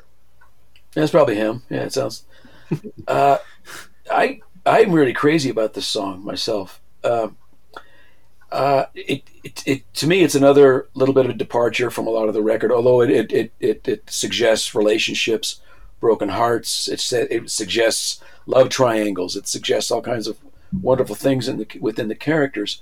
But I just love how vivid it is to the point where the characters it's set. It feels to me like it's set in the old west, uh, and there were pump organs back then. They didn't quite sound like the the Hammond B three or whatever he's playing on this, but uh, I just love the characters, and I just uh, over time they became so visual to me. It's like they could walk right in and sit down next to you and speak to you. They're so strong. Uh, it's long as hell, but it's if it's like a film. It's like the film I saw last night. You know, uh, Once Upon a Time in Hollywood. It's long, but it's just long enough to maybe get all the all the story in. Uh, it's vivid. Uh, it's mysterious, and uh, I love how it all centers back around. And this is one of Dylan's. Uh, you know, it's kind of an old folk blueprint to make write a song where the last line is the title of the song of each verse. I've got songs like that. I, I like to write that way. Um, and I like that. I like that there's not a set chorus. It's not verse, verse, chorus, verse, chorus, bridge, out. You know, it's just uh, it's this big rambling, epic western to me. It's like a film that takes place in your mind. I love this song, and even as a teenager, when I didn't have a lot of patience, on repeated listenings, it was so good to me, as far as how vivid the characters were, that I just became one of my favorite songs on the record over time. Yeah, let me let me tell you my two other notes on this. So okay. the first note says Jack Kerouac. That's it. Just Jack Kerouac because okay. this does feel like on the road to me. Mm-hmm. The second thing probably to your point Johnny of why you like this song a lot is you you've been listening to this since your youth. So yep. my note here is my adult ADD can't can't can't sit through nearly nine minutes of this narrative. Uh, so, uh, yeah. I, you know, and I, I, didn't realize it was nine minutes um, until just like I think the last time I listened to it because, like to Johnny's point, it's very interesting. Like it, I never got bored listening to it, and it also had this feel of a bigger, like a bigger metaphor. Like he's almost like a, like a, like a Rolling Stone or Highway 61 revisited, where it feels like he's talking about something else. He's telling this very easy to to to visualize story, but I feel like he's I feel like there's a bigger meaning that I'm just uh, once again not cool enough to get. There's a subtext, yeah. Um, I just like the character. I love the Jack of Hearts. He's uh, the kind of the classic old west outlaw. Uh, you after a, a, a, a time you realize that it's his gang drilling to the wall to get the money, but he's the distraction. This handsome devil mm-hmm. over here, who all the girls have Face a man. yeah, he, the girls all have a little crush on him, and he's just sort of he's just sort of cool. He's in the bar, and there's Big Jim. Big Jim doesn't like him, probably because the girls do. You get all these wonderful little little side tracks. Uh, at least I did of the character the, development. The first thing he did was buy everybody around, exactly. buy around for the house. They, he he makes himself instantly likable. Yep. The girls are wondering, well, who's this stranger? He wanders in. He's not known to them. Although I like that Big Big Jim is pondering. Maybe I've seen a him on, on a wanted poster or whatever. He's sort of. And I definitely got the impression that Lily knew him. There was something about there was something especially oh, the lines right, right. The, oh yeah. She has a connection to him, which I, that was what like I say it was so interesting. Is I don't know even though it was nine minutes, it still doesn't explain everything. Did no. Rosemary kill him? Did she get? Is she a patsy? Right. I mean, she's it's it, it has so much going on, all these moving parts, and he, and I didn't realize it was nine minutes. Right, and um, then you have until I actually looked at the time to see. Then you have Rosemary on the gallows and doesn't even blink. So did no. Rosemary kill him, or is she just there as a witness to the hanging? Uh, uh, it's just yeah, it leaves and delightfully so leaves a lot of questions unanswered but the story is rich enough to where you can almost see the mud on their boots getting scraped off on the on the porch. You know, it's just wow, what the hell happened? Which is probably the sense he's trying to invoke with, with the town's wondering what the hell happened. Who was that guy? You know, and they they had business uh, back in town, waiting on you know they had one more member back in town, so he he feels like the gang leader to me of this old west gang. So he probably gets the money and he meets up and takes off, and the town is left with its collective head spinning of who was that guy and what happened. I love that. Yeah, it was great. I, I I can say my score doesn't doesn't tell the the tale of how much I enjoyed this. Yeah, now that I'm listening to you guys talk about this, I feel like a complete a hole with my score. hey, you got a, a, a the AEDD. Uh, it's good that you put that up there. It is a challenge to listen to a song this long. It just is. Yeah. You know. It is. It is. Yeah, I feel bad with my three score. Woo. Wayne, what do you got? And like I say, and I gave it a four. I but I mean, I really enjoyed this song. I, I to the point where I was like, is there only four? Is that what is that what I got? I gave it an eight, guys. I know. I know, and I can tell that you love the song. So I really do. It, uh, although I remember even as a young guy, it took a while for this one to get me because it was just so long. And uh, you know, the music is good, and it sounds like something being played in a barrel house in the old west, maybe. Uh, and it get I, I noticed as a musician, I, I I have several of these songs before the days of click tracks. The song starts at one tempo and really ramps up towards the end, but it does it seamlessly, so it gets more and more exciting. And I, I just really love the song. I'm kind of a sucker for it. Uh, I understand uh, your your, uh, your your points on it, guys. Definitely, it's it's long. It, it's it, it's it's like a, that novel. That you know, you like this writer, but the book weighs three pounds. When am I going to start and finish this sucker? You know. This was uh, this was Moby Dick to me. it is Moby Dick. Yeah. It is. little little Uh. Don Quixote action going on here. So sorry. Yeah, yeah. I'm t- yeah. All right, moving on. If you see her, say hello. oh man. If you get close to her, kiss her once for me. Always have respected her for doing what she did and getting free. Oh, whatever makes her happy. I won't stand in the way. Oh, the bitter taste still lingers on from the night I tried to. I'll let you guys when you guys start in because uh, Yeah, I don't have many notes on this other than to say I really love Jeff Buckley's cover of this. oh, I've heard. Yeah, that's a good one. Not not to allude to our next episode because we're going to chat about Jeff again for next episode on Leonard Cohen. So um, I don't really have a whole lot of notes. So Wayne, you get us get us started on this one. This is the one that that I I think I, I felt like I rated it higher than uh, maybe I should because it had a it it had that genuineness. It really was very heartfelt. Like in you can hear it in his voice because there's times where it it, it feels kind of clumsy, but it almost like that he has a real story that he's tr- that he's trying to wedge into this song, Uh-huh. and so sometimes it doesn't it doesn't exactly work. Other than the fact that it feels so hard on your sleeve raw emotion like that it comes that it came through and like spoke to me and plus the sentiment like you know i i know why you did it and it's and and like the line if you get close to her kiss her for me i just that one just Oh. that just crushed Yeah, that's that's the heart gripper right there, man. Um, I have a slight bias on this one because it's one of the only songs from this record, and I don't do that many cover songs when I do my solo shows, but this is one that I occasionally cover because I just it's just so it's poignant, and, then- and as you said, it's a little clumsy here and there, but to me that just makes it that much much more visceral and real and believable. I when I hear him sing it, I really believe this guy and uh, he's just his heart. Yeah, he's to the point where his heart is so broken, you know, and he and he takes you in and out of it with the yellow moon and uh, the sundown, and might be in Tangier. I mean, he's got these little moments where he sort of gives you a shape of getting out of the heartbreak here and there. But it's just one of the saddest songs ever written by my estimation. It's just so pure, and I also really like that he uses third person to relay his heartbreak to this woman but then he catches himself. Uh, you know, uh, she might think that I've forgotten her. Don't tell her it isn't so.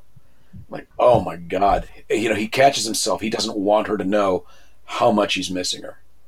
He's like hanging on to that little thread of, of himself or strength or something. I don't know. It's just, just such a damn sad song, but beautiful. Yeah, this was uh, okay. Let me let me see if you guys can guess where this was recorded. Minneapolis or New York? new york Wow. I, I you know, all, all my pre- preconceptions are shattered. Is this Minneapolis? This is Minneapolis. Yeah. And uh, from from the notes that I gathered, so this song and the previous song were the last two that were recorded for the record. Ooh, that says a lot too. Yeah. Wow. Maybe by the end of the record, he'd really just ramped himself up to just being completely vulnerable and saying, "Yeah, my heart's been ripped. I'm just going to sing about it and move on." That's that's ex- he- that's exactly what Oh. I what I gathered from that. So, yeah, um, all right, just undeniable heartbreak. Yeah. yeah, beautiful. all right, let's get some scores. Johnny, Seven. Wayne, Six. and uh, I'm giving it a five. This was as high as my seven at one point. And Wow. I just kept moving stuff around. So it's a tough record to to, to rate that It way. is, It is. It's just- I get it. I get it. Uh, uh, very similar to uh, so Wayne. Uh, uh, I told you that that somebody had shared our Joe Henry record, and one of the one of the uh, or our Joe Henry episode, and one of their criticisms of of it was. I, I'm not listening to this record in terms of scoring. Their scoring is weird. It's like, all right, thanks, buddy. All right, uh, so uh, second to last song. Here's uh, "Shelter from the Storm."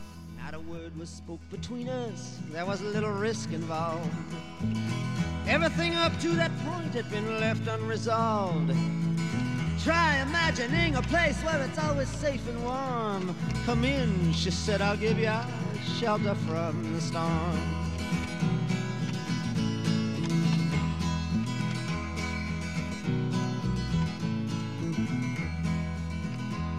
I was burned out from exhaustion, buried in the hail, poisoned in the bushes and blown out on the trail.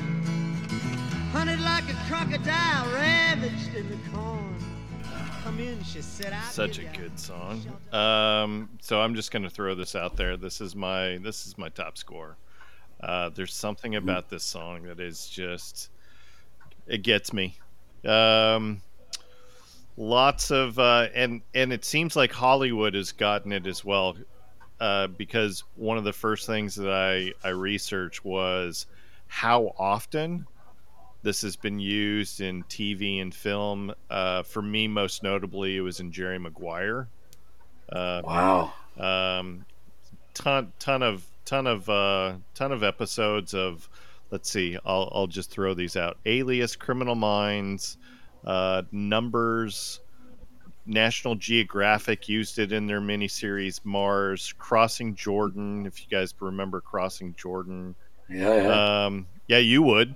Yeah, that's a isn't that a true crime series? yes, it is. yeah. You bet it is. Yeah. So, um, anyways, I, I don't know. I this is this is this is perfect for my ADD. It's about five minutes long, uh, and it does tell a story as well. And uh, this is just this is a perfect song for me. Any guesses? Minneapolis or New York? I was I was wrong last time, so I'm going to say Minneapolis. No, New York. Wow, jeez. yeah, what do I know? Uh, all I know, uh, well, I, here's what I know. The song's protagonist, I love that uh, here again, he's pummeled as he traverses time and space. He's, uh, he's buried in hail. He's hunted like a crocodile. Uh, it, the song is peopled with men who would do him harm. And I like that, that it's usually men, you know, and crocodiles and these terrible things. But his alluring salvation every time comes around full circle to this woman uh, you know, uh, with flowers in her hair and silver bracelets, and she's just there uh, to to offer him salvation and shelter. I love that. It's just a lovely sentiment, and it's. I think it's it, that gives it its its timelessness. Um, I mean, every man or woman has felt this way about a woman.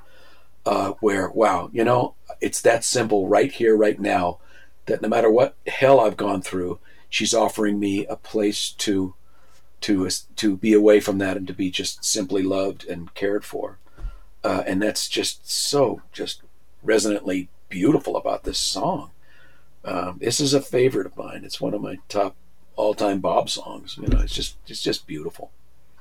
Well said. Yeah, this one this one stuck out right away when I listened through the album. I'm, I can't recall if I've heard it before, but one thing that I did notice in this classic Bob Dylan is he takes it and it sounds like it's about a woman, like it's just simply about a woman. But if you listen to it, I think sometimes it is, but sometimes it's bigger concepts. Mm. Like he's done this before. He does it beautifully here. But I mean, the one-eyed Undertaker and the uh. you know blowing the bugle futilely. I like it. Felt like the shelter from the storm was death.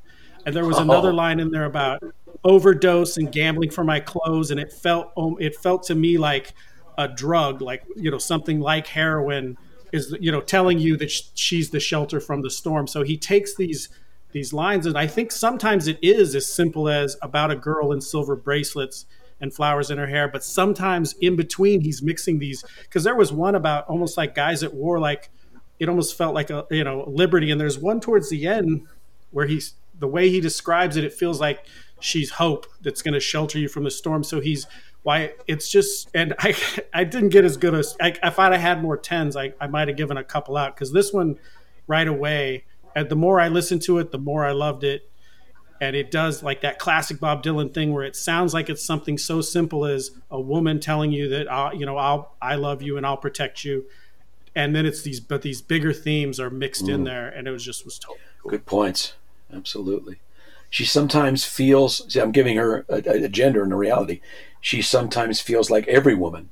She feels if it it's, it's almost like he's paying homage to the gender and to the, the power and, and the sweetness women, yeah. of all women uh, as they're viewed and felt uh, in, in by their, their loves, their men. Um, yeah, it, it's it's. I think it's yeah. Good points, Wayne. All of the above. All of the above. I mean, he's he's saying a hell of a lot here.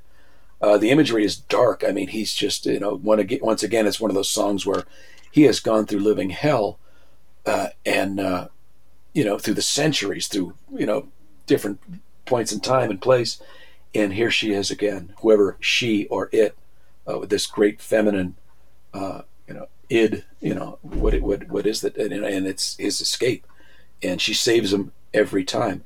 And yet again it's it's that that song structure again where the song title is the last line.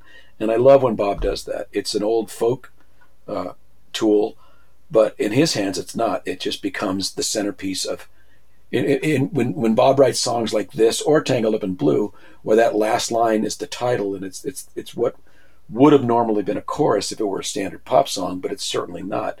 It's more like the chapters of a book and the, the last line of every chapter in the book brings you back to here, here's what this this uh, book's about, uh, and gives you that tagline, and I love that. And in this song, is it is meant as much as any Bob song, uh, just uses that to just this great strength. Yeah, you know, you by by the second third verse, you know that the last line is going to be shelter from the storm. Come in, she said, you know, and she puts it a different way, but the last line is always shelter from the storm, and you just imagine her open arms taking this poor bedraggled creature in. you know, I love that. Yeah. All right. I've already told you my score, Wayne. A seven, capital seven. Capital seven. There you go. And then Johnny. It's it's a nine for me. Yeah. All right. Let's wrap this up. Last song. Buckets of rain. Uh-huh. I like the smile in your fingertips. I like the way that you move your hips. I like the cool way you look at me.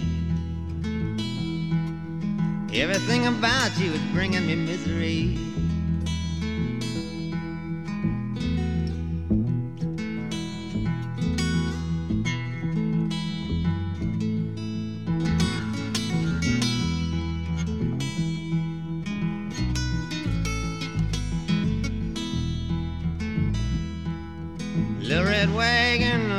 Bite.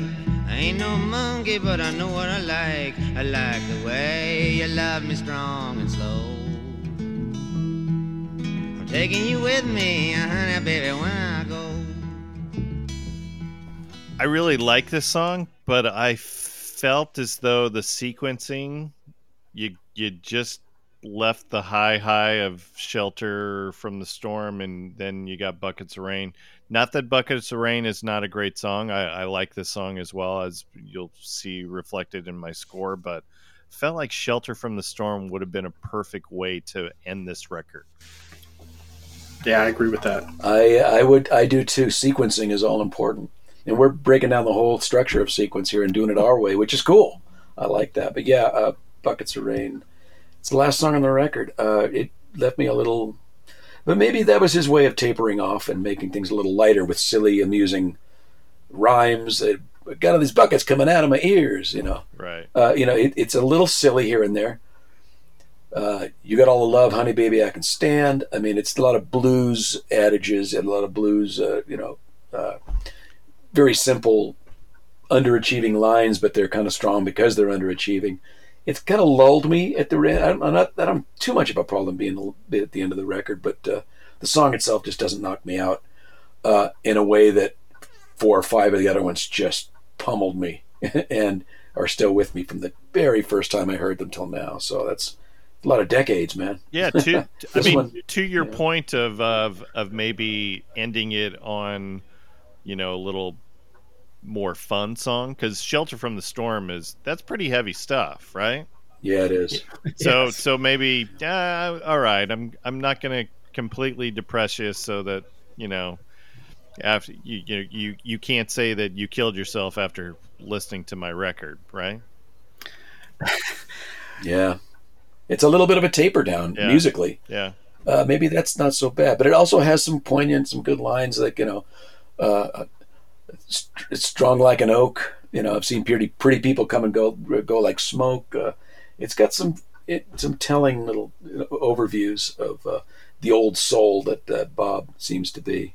I like that. And for me, this was all. For me, this was all about the music. For for once, because I mean, this whole record has been full of of these great lyrical songs, with whether they be poems or stories, and it all is. And this one, I love the way it sounds and the way it feels. And I don't even. Mm-hmm. I don't know that I. Other than reading the words, I don't necessarily hear them because it's got this great bass, and then it's got he's he doesn't. There's no chord strums. It's all these really cool acoustic picked riffs that go through it and and it just and the way his voice is it, it feels like it, i mean his voice i wrote in my notes as cool as i've ever heard it and so when i listen to this song all i'm here i hear the the music and i hear his voice but i, I honestly i can't hear what he, he i can't really i'm not hearing what he's saying.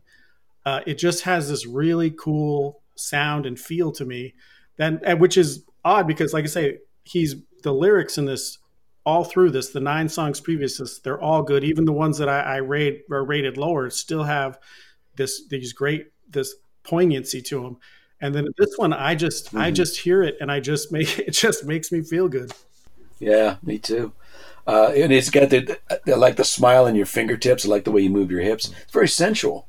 Uh, the cool way you look at me. Everything about you is bringing me misery. He's brought back to that blues man. Oh, baby, you're aching me. You're you're hurt. You, everything about you is bringing me misery. That just tapers off on that sensual little bit. And like, yeah, it's just a. And he sings it so well. It's just melodically wonderful. I agree. Yeah, I agree with both your points because uh, the the musicality of it um, kind of makes up for the lyrics, which lyrically, uh, it, when you're comparing it to the other songs on this, not not super strong, but it just seems to work. Like the the very last verse of "Life is sad, life is a bust. All you can do is do what you must. You do what you you must do, and you do it well. I'll do it for you, honey, baby. Can't you tell? I mean that. I mean that's just. It, there's There's a lot. there's yeah.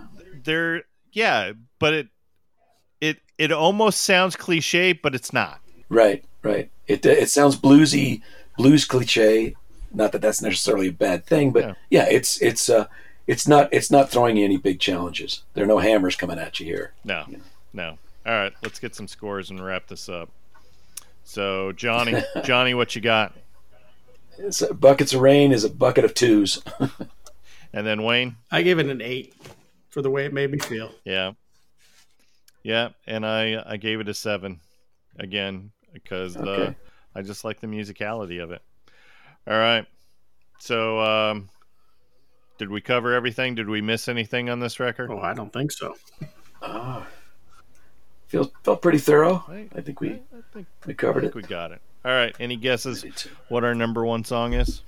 uh, tangled up in Blue's got to be up there Tangled Up Blue. Yeah, Tangled Up in Blue. That's definitely our uh, our one. That's an average score of nine. Nice. Guesses for number two. Shelter. Yeah. Eight point six six. How about guess for number three? Simple twist of fate. Yep. And then uh, Yeah. and then here's where uh, our weighted scoring um, threw things off here a little bit. So um, so J- Johnny, unfortunately Wayne and I screwed up your uh, Lily Rosemary and the Jack of Hearts. I, I, Yeah, I got So you. that's just out on the periphery of the top five. So uh, we got if you see her, say hello. That got an average score of six. So that's our fourth Okay. song, and then number five, "Buckets of Rain." Mm. Sorry, Johnny. Buckets of rain. Yeah, we Okay. we It is musically wonderful, Yeah. but uh, you know, after you've been pummeled by uh, "Tangled Up in Blue" and uh, you know some of the other ones, it just seemed a little lightweight to me. But okay, yeah. So there's our five. Are, are Wow. we good with that five? I'm so good with it. Yeah, All right. Well, Johnny, this has been a pleasure revisiting with you. So, uh, remind our listeners where they can find all the happenings of Johnny Hickman and Cracker and whatever else that you're uh, you're doing these days. uh, for all the uh, the fans, all the crumbs listening, uh, a, a shout out of respect to you and, and and gratitude for staying with us through a lot of years. And every year we have new people coming to the party. Uh, your sons and daughters are coming to see Cracker now. It's wonderful. Thank you. Yeah, we'll be on tour until we drop. That's who we are as people, and that's who we are as a band. So we'll see you out there somewhere. And in the meantime, uh, Mr. Lowery has a new solo record, and I've got one that's partly finished. And you know, uh, we'll we'll see you on the lonesome go, as I call it. Nice. Cool. And uh, when is the when's the camp in? The camp in is at the end of, end of January uh, in Athens, Georgia, where's where everybody in the band lives but Johnny. I live here in Colorado, but it is our new uh, sort of meeting place for all the fans worldwide, and uh, it's just a spectacular city and uh, and a great place to to throw our festival. So. If you uh, have a hankering, come and see us at the camp in end of January uh, this coming year. All right. And you're you're you're essentially telling me that I've got to I've got to drive up for that, or I'm not, or or I'm or I'm not a good fan. So There you go. I get it. Well, the challenge has been thrown down, and I wouldn't have thrown it down so vehemently if it weren't uh, just a couple states away. I'm feeling the pressure. I, I'll tell you what. I'll put it this way: this is the way I tell the fans when they when they are thinking about coming to one of the festivals. If if you don't have a good time, I will personally refund your money. There I will you go. buy you dinner that night, brother. Yeah. Cool, cool. All right. So so last question before we wrap this up. I lift this question from a fellow podcaster here in Orlando who does the Scotch and Good Conversation podcast. Um, just got his rankings. He's the third most popular podcast here in the Orlando area. So kudos to uh, to that podcast. So the question is, who do you know that I don't know who would want to join us on this podcast to revisit one of their favorite records? Mm. Uh, songwriter Ike Reilly. Ike Reilly. He's the best. He's the best songwriter going uh, in my estimation right now, and he would love this. He would absolutely love the format. I think he'd have a good time. Uh, look him up. Uh, you owe it to yourself to check him out. Ike Reilly. Okay, we'll uh, we'll chat offline and make that happen. You got it. All right. So, uh, as a reminder, you can find all of our happenings on our Facebook page for the Records Revisited podcast. We're on Instagram using the hashtag Records Revisited Podcast. You can find us on Apple Podcasts, Castbox, Stitcher, our podcast host page over at Podomatic, but you can find us just go to recordsrevisitedpodcast.com. We are also on the old Twitter now. Wayne, remind me what the Twitter handle is because I forget it every single time that we do this. Is that podcast records? That's right, at Podcast Records.